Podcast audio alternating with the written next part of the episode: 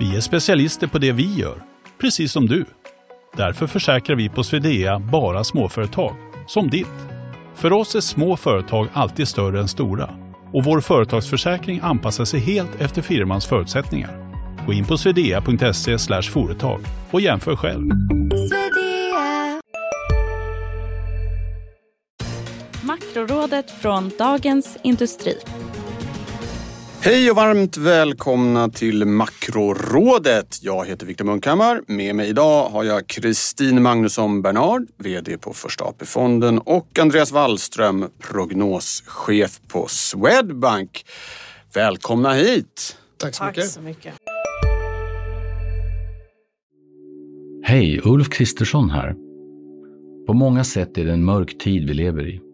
Men nu tar vi ett stort steg för att göra Sverige till en tryggare och säkrare plats. Sverige är nu medlem i Nato. En för alla, alla för en.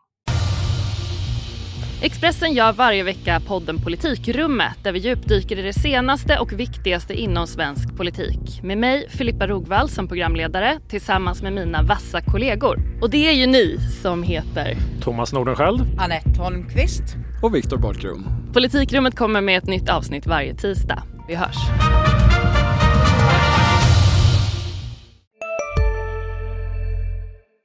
Det är den 8 mars när vi spelar in det här och i Stockholm en synnerligen snöig eh, kvinnodag. Det är också er första medverkan för säsongen. Jag är glad att ni har lyckats ta er hit. Det var inte det lättaste för alla idag. Eh, är- har ni liksom hoppat runt och väntat på att få köra första, första avsnittet här? Det har ju, ni har inte varit med sedan i höstas. Ja, Ja, självklart. Ja, ja, ja, det tog ju tag innan vi kunde börja banda för det var så mycket att prata om. Eh, nu kör vi igång. Eh, huvudtema ett är de lidande svenska hushållen. Eh, höga räntor, ja ni vet ju vad det handlar om. Jag behöver inte dra det.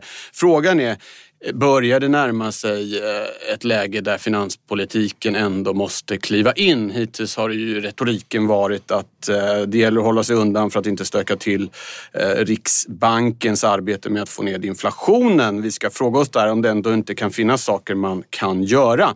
Sen ska vi titta utomlands. Kina. Eh, den stora omsvängningen från nollcovid har ju av allt att döma, det är, all information kommer inte ut där, men det verkar åtminstone som att det har gått klart bättre än väntat och att eh, aktiviteten verkligen är på väg upp där. Samtidigt fick vi ju ett eh, oväntat defensivt tillväxtmål här i helgen. Eh, där ska ni få bena ut vad det här betyder för global konjunktur och kanske ännu viktigare global inflation. Eh, vi ska få ett begrepp. Eh, Kristin, det ska du ta och så blir det spaningar och veckans viktigaste. Men innan vi börjar med allt det här, är det två saker som vi måste peta lite i. Dels igår fick ju kronan en riktig kyss, eh, Andreas, efter den amerikanska centralbankschefen Jerome Powells tal i, i kongressen. Eh, och det var inga små rörelser. 30 öre svagare mot dollarn i runda slängar och dryga 20 mot eh, euron. Eh, det är inte så vanligt att det blir på det viset. nej verkligen inte. Även om kronan har varit väldigt volatil det senaste året eh, så var det en exceptionellt stor rörelse. Ja, Det, å ena sidan så var det ju också en, en väntad rörelse så tillvida att det som har styrt kronan det senaste året är ju väldigt mycket risk på, risk av. Eh, Och igår var det ju då väldigt mycket risk av. Börsen fick ju vika och det var räntor upp då. Eh, och det man såg under, under hela 2022 egentligen var ju att en sån miljö var väldigt dålig för den svenska kronan. Mitt, mitt favoritdiagram på det här för 2022 är just för övrigt den nästan perfekta samvariationen mellan Tesla-aktien och Eurosec. Vilket är lite förvånande, men båda de eh, rörde sig då liksom med risksentimentet. Ja, okej. Eh, Kristin, eh, vad, vad, hur- vad tänkte du igår när du såg det här? Ja, som, som marknadens aktör så läser man ju också ut någonting om positioneringen från storleken på en rörelse. Och det vi ser här är ju att när det kommer en negativ nyhet så finns det väldigt lite som håller emot. Det finns få naturliga köpare av kronan och det gör att rörelsen blir ganska stor för det är så att säga en en envägsväg här. Och eh, det gör ju också att sårbarheten i valutamarknaden faktiskt är ganska stor för negativa nyheter, vilket ju förstås inte är välkomna nyheter för Riksbanken som fäster allt större vikt vid kronans utveckling. Ja, vi ska också gå vidare, men innan här sa du så här, om du vill att jag ska berätta hur lätt det är att spekulera mot kronan så kan jag göra det. Eh, och det måste jag ju förstås fråga då, hur lätt är det att spekulera mot kronan? När det är en marknad med tunn likviditet, oavsett vilket det än är, och de som köper är ganska förutsägbara, vilket gäller den svenska marknaden. För det är ungefär tio institutioner, varav vi är en, som köper svenska kronor. Då är det ju förhållandevis lätt att räkna ut när det finns lite flöden om man har finansiella muskler och är en spekulativ aktör. Det hoppas vi verkligen inte kommer ske, men jag tror inte att det kan uteslutas om man, vill, om man hamnar i ett läge där man vill testa Riksbankens beslutsamhet så kan det finnas sådana risker. Ja, Bra, det andra snabbämnet så att säga som vi ska hinna med här innan Andreas är ju statistiken som kom nu på morgonen som visade på en viss stabilisering på bostadsmarknaden. Vilket jag i alla fall intuitivt tycker känns lite märkligt med tanke på att Hela kraften av räntehöjningarna som har varit har vi ännu inte sett och det förefaller ju väldigt troligt att det kommer komma ännu fler samtidigt som det börjar bromsa lite på, på arbetsmarknaden. Mm. Ändå så fick vi lite ja, ja, stab, stabila signaler, måste jag säga. Ja, eh, jag tror dock det var falska signaler och att du ska fortsätta lita på din eh, magkänsla, intuition. Eh, som jag ser det så är den absolut viktigaste variabeln för bostadspriser är vad som händer med bostadsräntorna. Eh, och de har inte toppat än utan de kommer fortsätta att stiga av allt att döma åtminstone fram till sommaren i år. Och, och, i den miljön så tror inte jag att bostadspriserna kommer stabiliseras eller stiga utan snarast fortsätta ned. Ja. Okej, okay. det för oss naturligt in då på det första huvudämnet. De plågade hushållen. Jag var inne på det och faktorerna är ju välkända. Den Eh, nya smällen, eller nya, det har varit med hela tiden, är ju kanske matpriserna. Om nu energipriserna lite har börjat ge vika så, så fortsätter det upp eh, vad gäller livsmedel. Och eh, både el och mat är ju sånt som är svårt att liksom komma undan. Det behöver man. Eh, och dessutom också så ser vi att det börjar mjukna på den arbetsmarknaden som ju annars har varit eh, överraskande eh, stark. och då Kristin så är ju budskapet från regeringen och Elisabeth Svantesson Eh, som för övrigt såg kassan svälla med 98 miljarder i februari, meddelade, meddelade Riksgälden i, igår. Hur, hur, länge funkar det att sitta vid sidan? Det blir en liten politisk fråga. Men jag säger så här istället då. Hur länge är det lämpligt att sitta vid sidan och vad skulle finanspolitiken kunna göra då med hänsyn till att eh, Riksbanken kämpar med näbbar och klor för att få ner inflationen? Ja, jag tror det är tre saker att hålla koll på här. Och den första kan man så att säga skriva av direkt. Det handlar om statsfinanserna, precis som du säger. De är urstarka, det är inte där problemet ligger. Så det handlar om ett dragkamp mellan konjunktur och inflation. Skulle vi få en betydligt större konjunktursättning, ja då tror jag man är redo att kliva in och vi kan prata strax om vad det är man då gör gör. Eller om inflationen skulle komma ner betydligt så tror jag också man vore i ett lättare läge. Men när man ligger en 7-8 procentenheter över Riksbankens inflationsmål då är det svårt att hävda att man inte skulle kunna spä på inflationen. Och nu ska vi bli lite tekniska här. När man tittar på olika typer av finanspolitiska åtgärder så är man intresserad av vilka ger störst resultat på tillväxten utifrån eh, vad, vilken typ av åtgärd man då vidtar. Det där som kallas multiplikatorerna.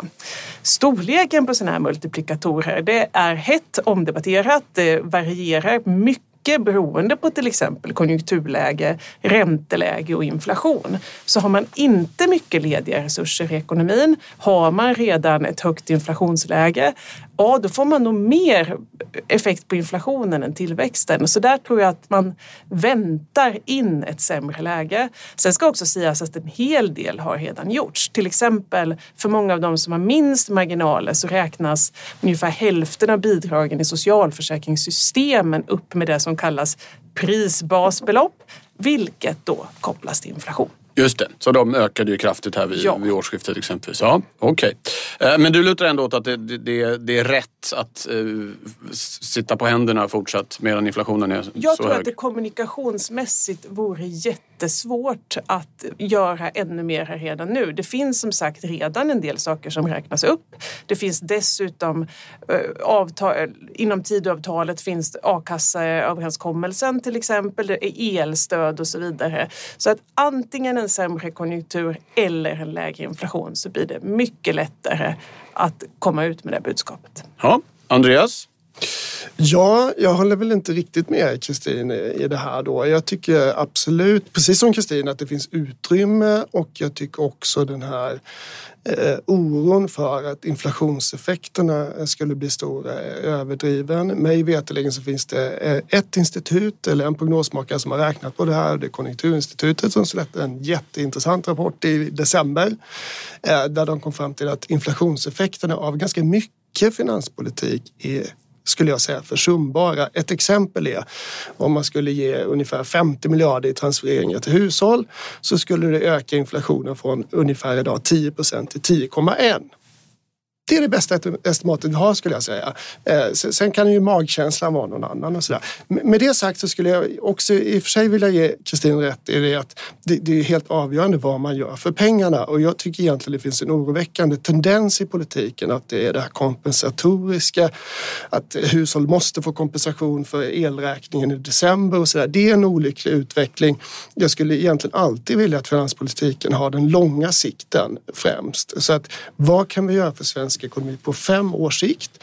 Och, och då finns det ju mycket saker som man kan tänka kanske till exempel arbetslinjen, sänk eh, skatten på arbetsinkomster. Eh, skulle då gynna hushållen idag och samtidigt förmodligen vara bra för ekonomin på sikt. Det tycker jag vi skulle göra nu och det är en kostnad av att vänta såklart också.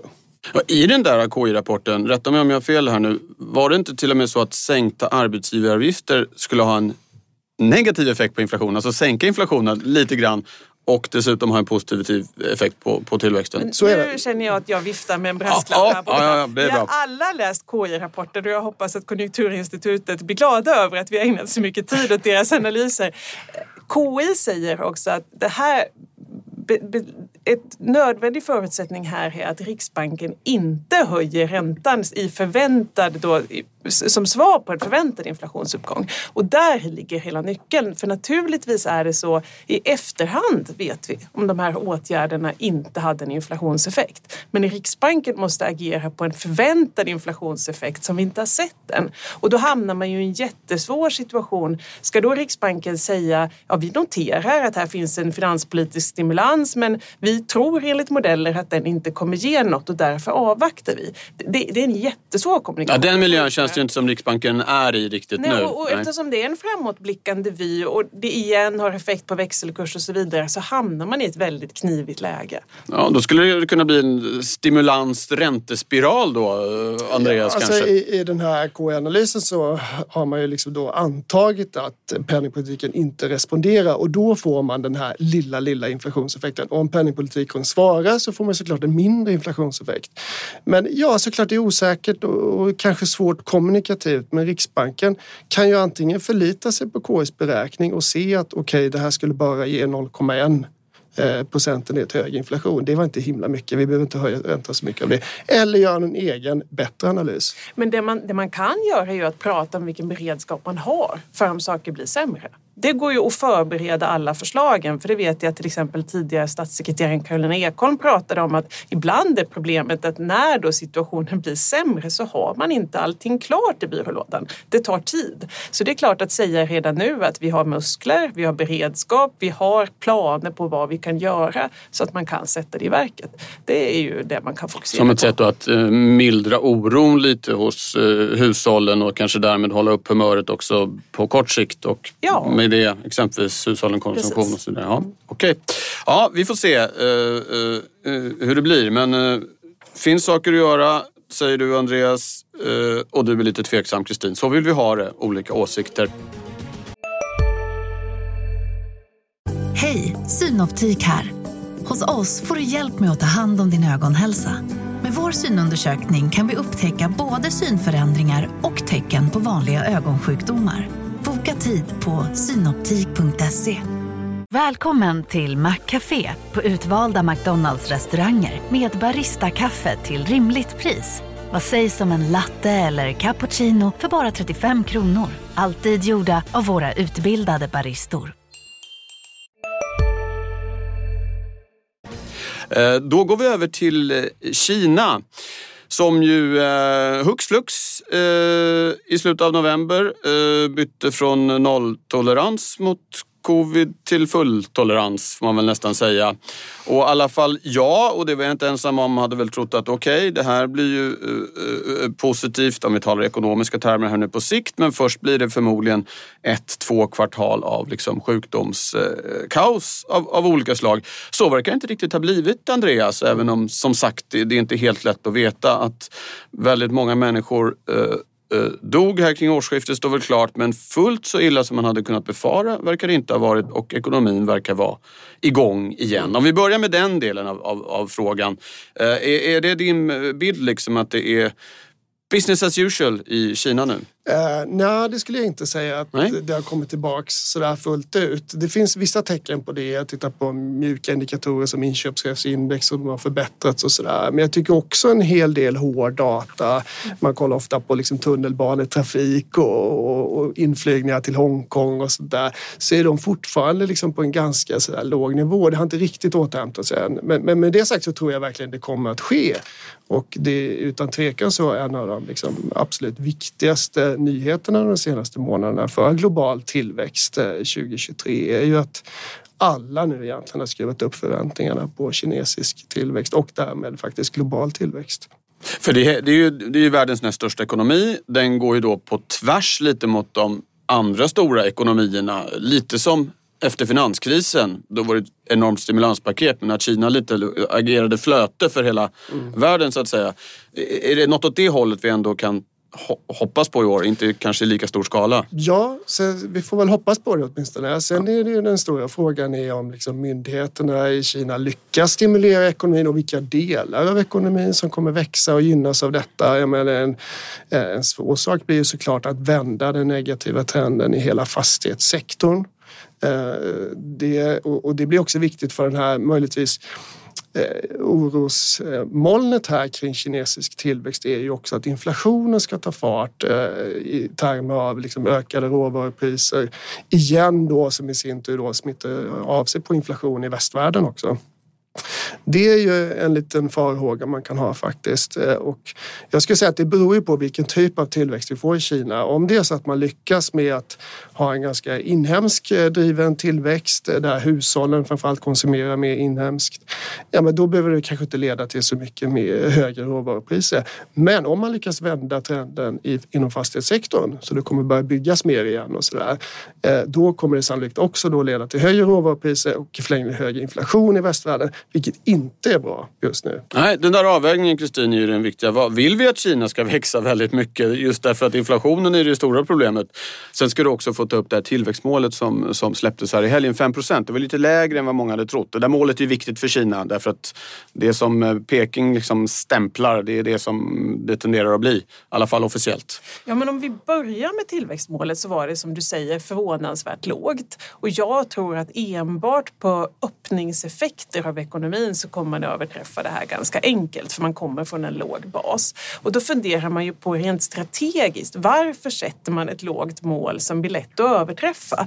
Och när man läser det här ekonomiska programmet så är det också en tydlig förskjutning mot eh, det ska vara hållbar tillväxt, det är mycket fokus på sysselsättning snarare än hög tillväxt här och nu, ganska blygsamma stimulanser och det är ju dels en förändring mot det som man har pratat om nästan en kommunistisk välfärdsstat delvis, även om vi inte ser så mycket på socialförsäkringssystemen, men också att man vill undvika en överhettning. Och jag tror att även en modest kinesisk tillväxt gör ganska mycket på global konjunktur, vilket i sin tur har stor bäring på till exempel global börs. För att man brukar lite slarvigt säga att om man tittar på P talen alltså då priset på en aktie i förhållande till, till vinst, så sätts vinsten i Beijing, för det är den globala konjunkturen, medan P talet sätts genom räntan i Washington. Så att det är då tempot på marknaden och om något är köpvärt eller inte på börsen bestäms då av de här två motpolerna. Och nu drar de i lite åt olika håll som vi har sett precis och det ska bli väldigt spännande att följa. Och hur ser du på den här avvägningen mellan eh, att vi får en tillväxtimpuls från Kina, välkommen på många sätt, men kanske också en inflationsimpuls. Andreas var ju lite inne på det. Vad...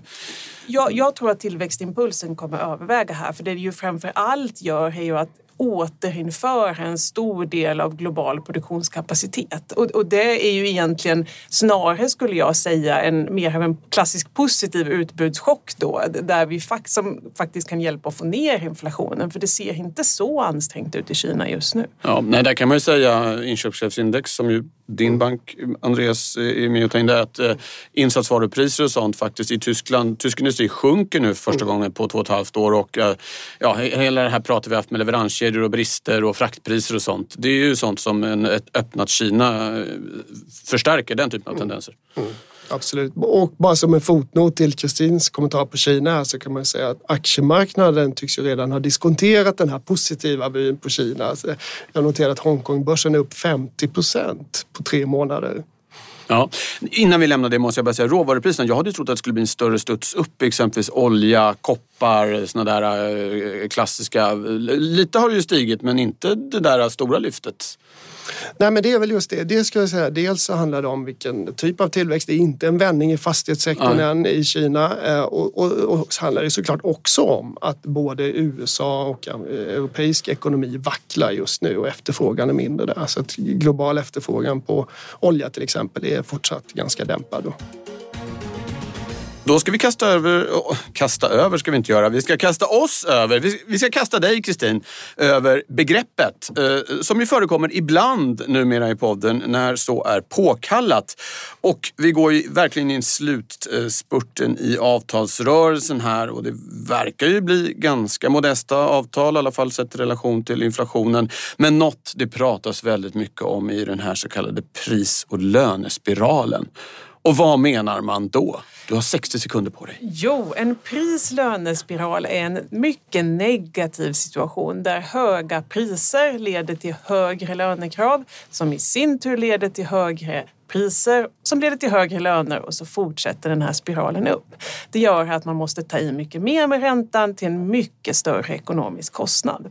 Och hur undviker man det här då? Ja, i Sverige så är det just de ansvarstagande parterna på arbetsmarknaden som i snart 50 år har kommit överens om att dela bördan av prisökningar helt enkelt genom att hålla tillbaka lönekraven och ha en mer balanserad utveckling över tid som ger över tid då en bättre kompensation. Och jag tror att det var den gamle finansministern Ernst Wigforss som sa att det är lättare att bära fattigdom tillsammans ungefär eller något liknande.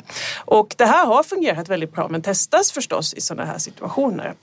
Det är också så att även de mest professionella makroekonomer kan falla för frestelsen att engagera sig i en löneprisspiral min tidigare arbetsgivare, Europeiska centralbanken, har en fackförening. Den här fackföreningen krävde att inflationen skulle kompenseras fullt ut i löneökningarna. Så vi har alltså en centralbank som nästan försöker skapa en löneprisspiral på egen hand, även om man sen backade.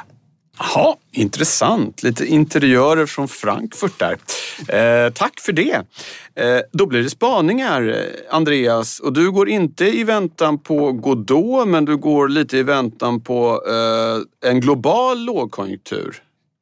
Ja, och Själv kan... tycker det känns lite som att vi inte behöver vänta så värst mycket längre. Men, eh, och kanske är det så att i bästa fall så blir det en väntan på Godot. Att den riktigt aldrig kommer att ja. inträffa. Um, nej, men jag tänkte vara lite självkritisk här och uh, tänka högt kring våra prognoser och också konsensusvyn där ute som är mycket... Alltså vi har ju skjutit den här kommande lågkonjunkturen på framtiden hela tiden. Uh, egentligen sedan sommaren 2022. Eh, just nu så ser de flesta framför sig ett väldigt tufft 2023. Eh, det gäller ju Sverige framför allt som vi vet. Sämst tillväxt eh, enligt EU-kommissionen till exempel i Europa. Ehm, men det gäller också Europa i stort och USA. Att det är i år som blir det tuffa året och sen räknar de flesta med en återhämtning då under nästa år. Och nu är vi faktiskt en bit in i detta år 2023 och eh, än så länge så har ju ekonomierna inte rasat ihop, inte ens svensk ekonomi skulle jag säga. Här finns ju förvisso tecken på en tydlig inbromsning där man kan förvänta sig det. Detaljhandelsförsäljningen, hushållens konsumtion och bostadsinvesteringar och sådär. Eh, men, men många andra delar fortsätter ju att gå jättebra den senaste datan vi vet, till exempel export och tillverkningsindustri. Tittar vi runt om i USA och Europa så ser det bättre ut än i Sverige till och med. Så att kanske blir det inte 2023 det här svåra året eh, sett till hela ekonomin som vi alla förutser nu då. Utan tvärtom så blir det så att det är faktiskt nästa år som blir det riktigt tuffa året. Eh, och ett skäl till eh, att det kanske blir så det är att vi liksom underskattar de här Eh, eftersläpningseffekterna av liksom de här negativa sakerna som har hänt. Dels den höga inflationen såklart, men också de stigande räntorna då, att det liksom slår med en lång fördröjning på ekonomierna. Det skulle kunna tala för att 2024 faktiskt blir det tuffa året. Och mitt favoritexempel på detta är också just där här inflationen nu som alla förutser, inklusive vi, kommer falla väldigt snabbt i år. Det är ju förvisso en positiv nyhet, men den dåliga nyheten är ju att priserna kommer fortsätta att stiga. Så, så från den här redan höga prisnivån så kommer fortsatt priserna stiga. Det är också allas prognos ska jag säga.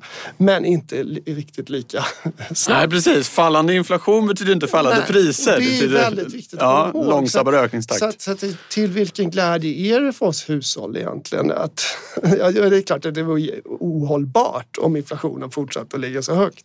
Men det är ändå så att faktiskt nästa år blir ännu lite tuffare om vi inte får den här lönekompensationen, vilket vi inte tror eller hoppas ehm, på att vi får den här löneprisspiralen som Kristin pratade om. Så det tycker jag talar för att det kanske blir så att vi återigen får skjuta det här lite på framtiden och att eh, det tuffa året faktiskt blir nästa år och vi kommer klara det här året ganska bra. Det är som sagt, det, det är lite eh, fria tankar kring vår, vår huvudsakliga prognos är fortfarande då att det blir som tuffast i år och en viss återhämtning nästa år. Ja, fria tankar välkomnar vi. Eh, Kristin, har du några fria tankar kring detta? Ja, nej, och min, jag hoppar nog nästan rakt in i min spaning för den klickar i så mycket här, om jag får. Gör den! För jag ville bara fråga en sak till Andrea. Ja, är, är det okej? fråga Jag, jag bara såg nämligen, apropå det här fördröjningseffekter, eh, ett sånt här analyshus, Capital Economics, eh, ja, strunt samma vad det är. De, de såg jag bara bedömde att av de räntehöjningar som har skett i den rika världen så är det ungefär bara en tredjedel hittills som liksom har bett märkas i ekonomin att, att lejonparten så att säga, återstår. Och då talar vi bara om det som redan har skett. Mm. Va, låter det rimligt i dina öron att liksom det är så pass... I Sverige är det lite annorlunda, räntekänsligare. Men ja. om vi tittar liksom Nej, aggregerat. Men, det skulle jag säga. I snitt om man tänker sig eh, en effekt på 12 till 18 månader och att de stora räntehöjningarna skedde egentligen efter sommaren 2022 så, så borde ju liksom effekten bli som störst kanske i slutet på det här året just undantaget Sverige då där man kan förvänta sig kanske en lite tidigare effekt just att vi ligger så mycket rörligt och sådär. Ja. Det blir väl ingen dum bryggare där heller Kristin? Du som ska ha funderat kring varför biter inte räntehöjningarna? Jo. Har jag skrivit i alla fall. Exakt. Ja. Jo, min spaning är just frågan varför biter inte åtstramningarna på inflationen ännu? För tittar vi nu på de senaste siffrorna från USA, euroområdet och förstås också Sverige så kommer inflationssiffror in över förväntan. Euroområdet hade den högsta kärninflationen som någonsin har uppmätts. Vi hade utfrågningen av Powell igår där han börjar flagga för att man kanske får dra upp höjningstakten igen från då 25 punkter till dubbelhöjningar. Och vad är det som pågår och vad kan vi förvänta oss framåt? Jo, och det första jag hade tänkt prata om är att rekordsnabba och rekordstora räntehöjningar behöver inte betyda rekordsnabba resultat i termer av hur snabbt inflationen kommer ner. Och där tror jag att det kan ha funnits, jag skulle inte kalla det en tankevurpa, men en förhoppning om att tar vi i extra mycket extra snabbt får vi extra mycket resultat. Och här tror jag det kan finnas en fälla framåt i att centralbanker blir väldigt stressade om man inte ser resultat på inflationen. Så att man får tänka till tror jag och ha lite is i magen för det tar nog ett till två år på grund av två, nämligen att företag fortfarande höjer priserna och de höjer dem rejält. Många har ju väntat in att kanske tänka sig att fraktpriser, råvarupriser var övergående och man har faktiskt inte tagit ut än de prishöjningarna som man skulle kunna ha gjort. Vi ser att beteendet tycks snarare vara att man höjer mer men inte oftare. Och skulle man vilja ha en följsam inflation så behöver man ju en mer frekvent prisjustering, vilket det fanns en del förhoppningar kring med algoritmer och så vidare, att man skulle kunna styra priser mer frekvent. Men det har alltså inte skett. Och det här beror ju då på efterfrågan som i sin tur beror på hushållen. Och jag tror att en stor del i varför inflationen kommer ner är att hushållen tycks fortfarande betrakta det här som tillfälligt. Och det kan man ju tycka är goda nyheter, men ganska paradoxalt gör det faktiskt att även om man till exempel i Sverige ser svagare konsumtion så reagerar faktiskt många hushåll med att dra ner sparandet istället. Och då får man inte efterfrågenedgången som i sin tur får eh, företagen då att moderera prishöjningarna. Så att man kan nästan säga att hushållen lever ju i den trovärdighetsmiljö som centralbankerna skapade, att det här ska komma ner snabbt och det begränsar faktiskt genomslaget. Då. Men tittar vi framåt så tror jag att det är viktigt för centralbankerna att försöka in, ta det lugnt och inse att hela effekterna syns inte här än. Snart kommer alla då hushållens sparbuffertar ta slut. Då kan man få en ganska snabb rekyl ner på både efterfrågan, inte på priser men definitivt på konjunktur. Och där blir det ju svårt om man fortsätter ta i väldigt mycket. Hur viktigt är den enorma stimulansen som USA eh, lanserade under, under eh, pandemin? Det var ju väldigt mycket mer än exempelvis i Sverige och i övriga Europa. Där, att det fortfarande finns så att säga, kvar pengar därifrån för hushållen? Det tycks väl som att det inte finns jättemycket kvar. Jag har sett beräkningar på att det är någonstans mellan en tredjedel till en fjärdedel kvar. Så att det, ja. och, och, möter man då ett, ett kraftigt stigande ränteläge, även om det för amerikanerna snarare når priserna som, som, som äter köpkraft, så, så är det klart att det, det, det kan bli en rekyl, särskilt på konjunktur, som är kraftigare än på inflation. Ja. Andreas? Mm. Några tankar kring detta? Det var mycket där. Va? Ja, Flera kapitel Kristin hade. ja.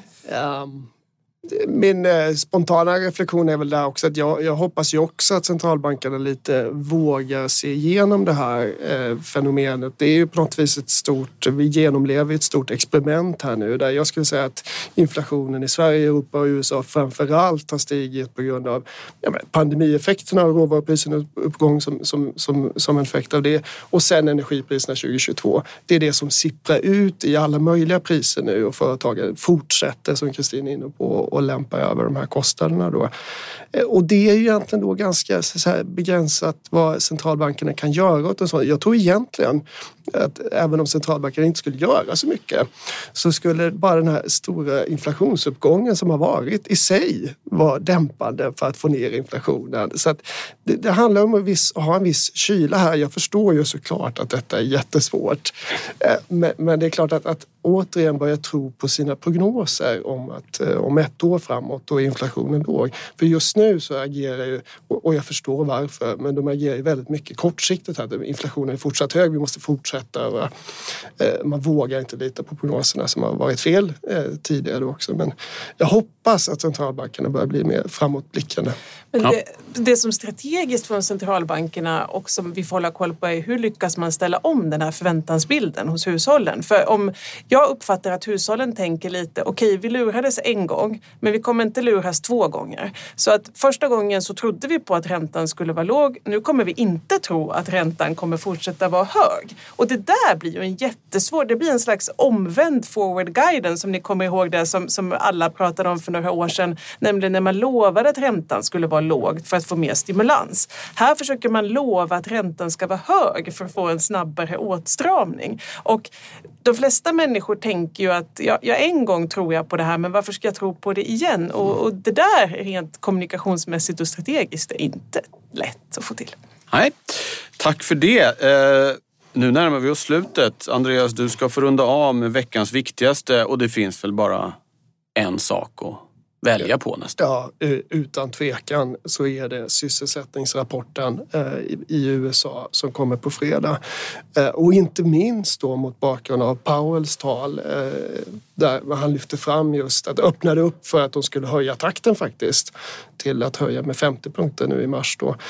Det tror jag inte är den bästa gissningen men det kan absolut ske och det beror på inkommande data och nu är det inte så mycket mer inkommande data som kommer komma innan nästa möte som Fed har utan det är ju då sysselsättningsrapporten på fredag och en KPI-siffra till.